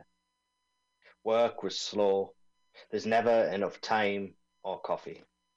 And now, writing this, it's suddenly dusk. Another day lost to the factory. Mozart is on the radio, and his encore is the evening news. Coronavirus. Stormzy. Another Russian poisoning. J.K. Rowling, toxic in her own way.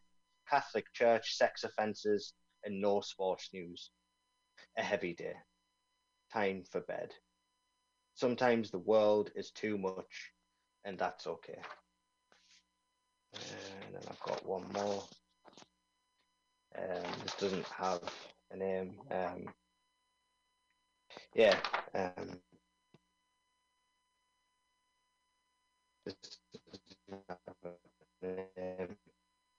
Started doing shit, and I just sort of went off on a tangent. Um, with this with this poem, not now, although I guess technically I am. The cat licks louder than the radio, always the center of attention, it would seem, though downstairs dinner is being prepared as I hear her putting the pots and pans through their paces and testing their resolve against the new granite worktop. Thanks. Short and sweet, I guess. Yeah, it's just good to be writing again. I'll take it.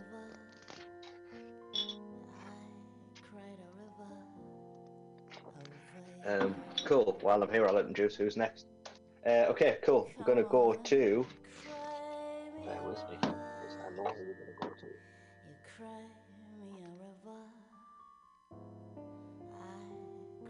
Hang on. Ah, there we go.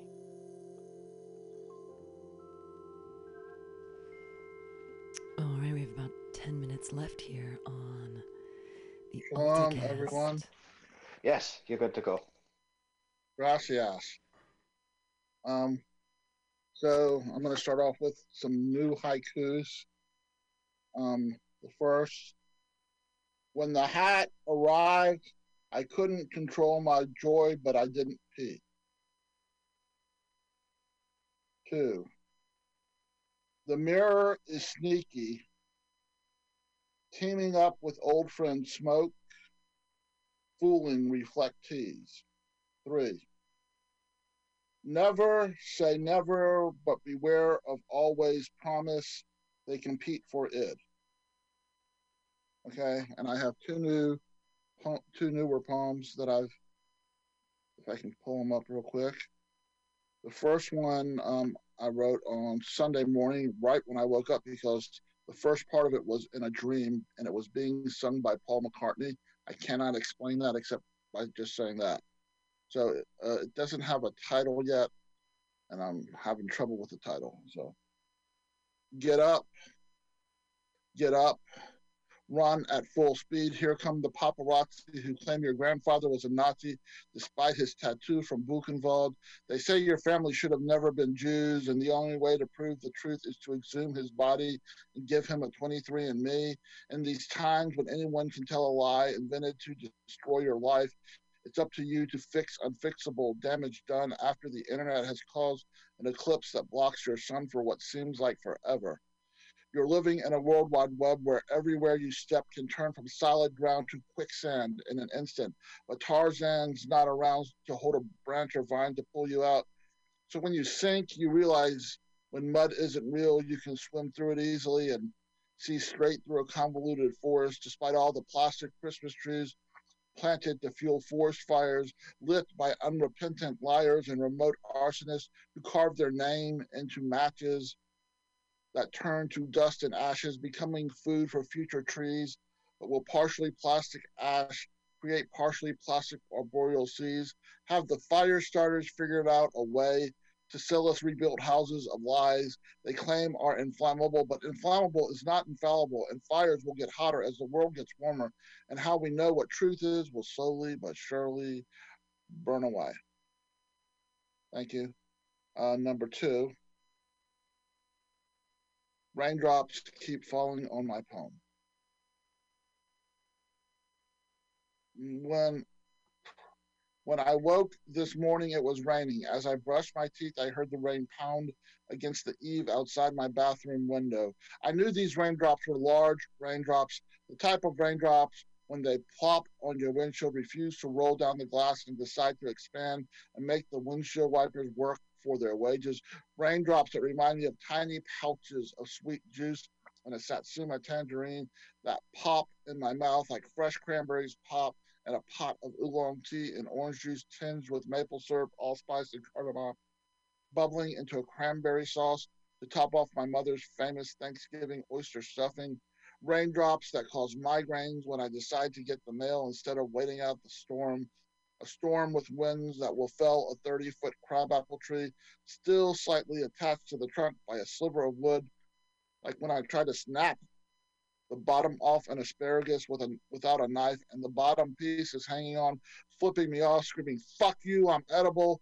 The storm is a poet who hoards words and parts of poems he refuses to abandon. He writes a poem, and after two stanzas, he writes a new stanza that doesn't quite fit in, but he knows the square peg third stanza will transform into its own masterpiece poem. He abandons his potential pièce de resistance for a week or a month till the remainder sneaks out from his brain like snot from a high pitched allergy sneeze onto a red silk tie. This poet revels in writing lush language Yelp reviews, whether about white tablecloth Coquille St. Jacques or shack by the sea fried full belly clams. He paints pictures of food with delicate brushstrokes of a French Impressionist painting found in a childless widow's home by her niece and sold at auction for $32.6 million. The poet will want to call in for a mental health day because the rain makes him want to go back to bed, but instead changes his tie, finishes his poem, and wonders why non poet people say poets are overly sensitive. Gracias, everyone.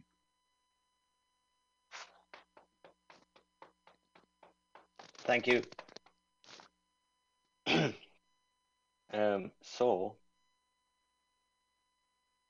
next we're gonna go to Pam. Have you got anything for us this week? You know, I can, but I think that we should use other people because there's only five minutes left, and at the beginning I did some poems. So let's let uh, I, let's let someone else go because there's only five minutes left, and um, I did poems at the beginning when you guys weren't here. So have All right, someone else go. Have cool. Beth, Beth, Beth, Beth, Beth, Beth, Beth, Beth. Yeah, yeah, yeah, yep.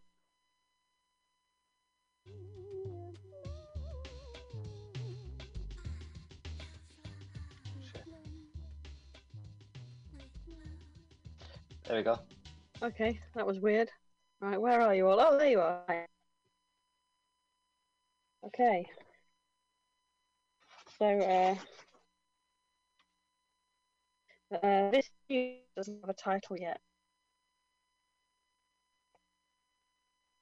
It's been five months.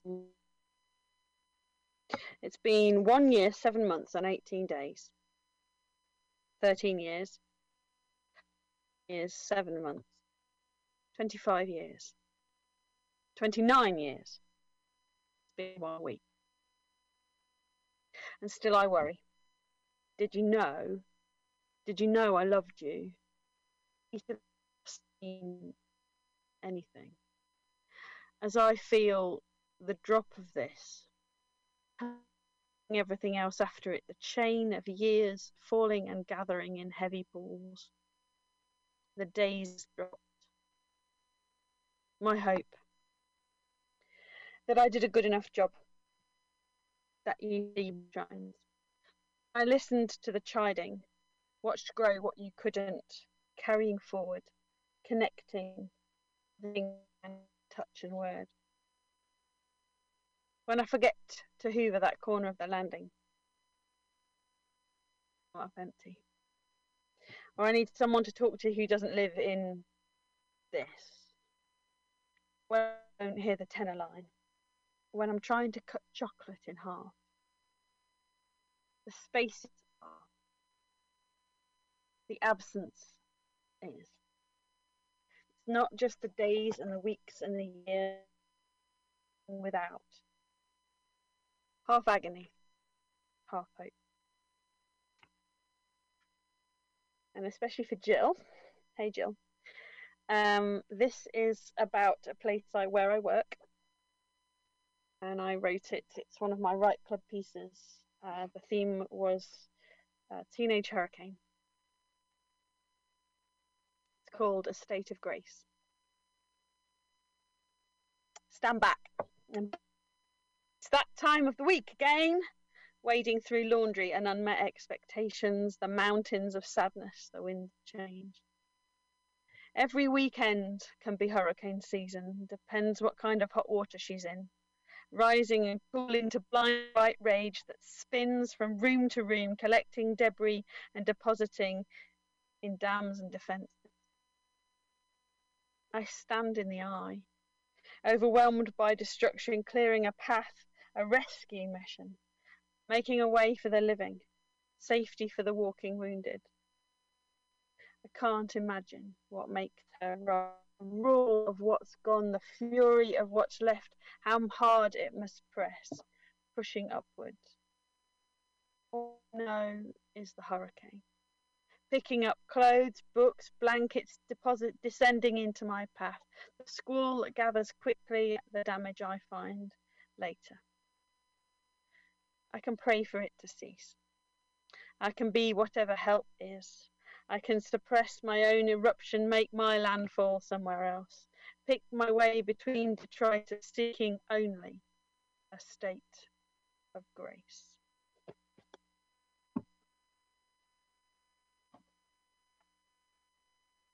I've just got a little one to finish with, but I've got to pull it up on my iPad because it isn't in uh, it isn't in best yet. Uh, this is a piece of bibliomancy from Sunday, and it's called Cam, C A I uh, uh,